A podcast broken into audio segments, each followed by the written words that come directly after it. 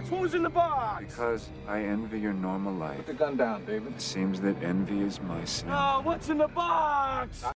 Nope. No! Oh, man, I got a weird feeling. Stories like this are not going to get fewer. We're going to get more stories like this as we continue to dive into Descent into Madness. This, I'm absolutely sure, is brought to you by a left-wing shithole. That's the only place something like this can emanate from. This only a left-wing shithole can create a group of people like, this is fine. This is normal. Let's cut parts of our body off and store them in the refrigerator. Wrap them in frilly lights. No. Dumb son of a bitch. Anyhow, Gateway Pundit Boys, trans Muslim woman. Huh? Do they go to mosque? Is this... I would love to see how... This is... The trans movement, I don't think, has made that many gains in the Muslim community. Interesting. Anyway, trans Muslim woman demands ex-lover return amputated testicles from his refrigerator. That's a sentence. Oh, my God. This would be a skit.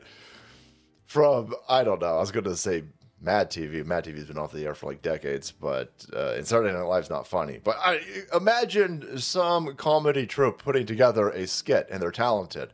That's what you would have got, I don't know, 5, 6, 7 years ago. Now it's like, no, this is ethereal. Wait, hold on, what the fuck you mean this is serious? Is this real? This is a real thing? This, all of those words put together in that sentence? That wasn't an accident? Okay, let's get into it, boys. A Michigan trans Muslim woman is suing her former boyfriend to retrieve her balls that are sitting in his refrigerator. Get the shit out of here. When I was, I don't know, maybe high school age, teenager, late teen, I don't know. It's been so long, boys, I can't remember. But I do remember a woman cutting her husband's dick off. I don't know if he was cheating. I can't remember. But she, like, cut his dick off. And then she drove down the street with it. And then she threw it out a window. And that became a part of the zeitgeist. That was a cultural reference for generations. You probably could still find it today. Running on its last gas. Because it doesn't mean anything. It's nothing compared to what's happening today. I mean, like, oh my God, cut a dude's dick off. Throwing it out the window on the way to pump gas. Hey, okay, it's not going to register this thing. No, hell no, shit ain't nothing. But here you go. This is just everyday normal stuff now. This and acid attacks, boys, brought to you by Democrat-run shitholes.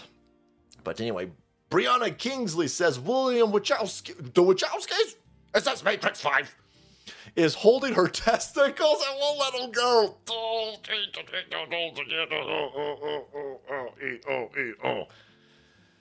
So listen to this quote. Somebody had to write this quote. Somebody, you imagine being a judge, and this is the court case that's brought. The only thing dumber than this court case is all the Trump shit that they bring in. But imagine this is, Your Honor, he's got my testicles. He's got my female testicles, and I want them back right now. The judge is like, that makes total sense, because I'm a stupid fucking left-wing tard. You know what? Fuck you. I hate you. Quote, defendant retains possession of my surgically extracted testicles preserved in a mason jar, of course. This is Silence of the Lambs shit. This is fucking crazy. Oh. Kept in the fridge next to the eggs. Demand immediate return of my human remains specimen and damages of $6,500. This is a fucking quote. This is a quote. I demand my testicles that are in the refrigerator next to the eggs and $6,500. Joshua Bob, this is madness. This is bad. We're all supposed to pretend that this is fine. All right. The stories about a bat boy in the motherfucking National Enquirer at a grocery store a decade ago make more sense than this. And nobody was sitting there going, what? You don't believe in the fucking bat boy of Anaheim? You son of a bitch. That's an indictment. You're under arrest. You're under arrest. We're going to try to ruin your fucking life. You better get on board with the fucking bat boy. I'm not talking about baseball bat boy. I'm talking about bat boy. Right? But this story, if you're not fine with this, these people want to ruin your fucking life. If you're not fine with this, then all of the denigration comes out. What, you racist, homosexual, transphobe, homophobe. No, I'm just sitting there going, if you cut parts of your body off and then you want to put them in mason jars and store them next to the eggs and wrap them in twine and lace, I'm thinking that there might be a massive amount of underlining issues. Just I don't care about your skin color. I don't care about your sexual orientation. I don't care about your gender. I don't care about any of this. I'm just saying, listen, you start cutting things off of your body.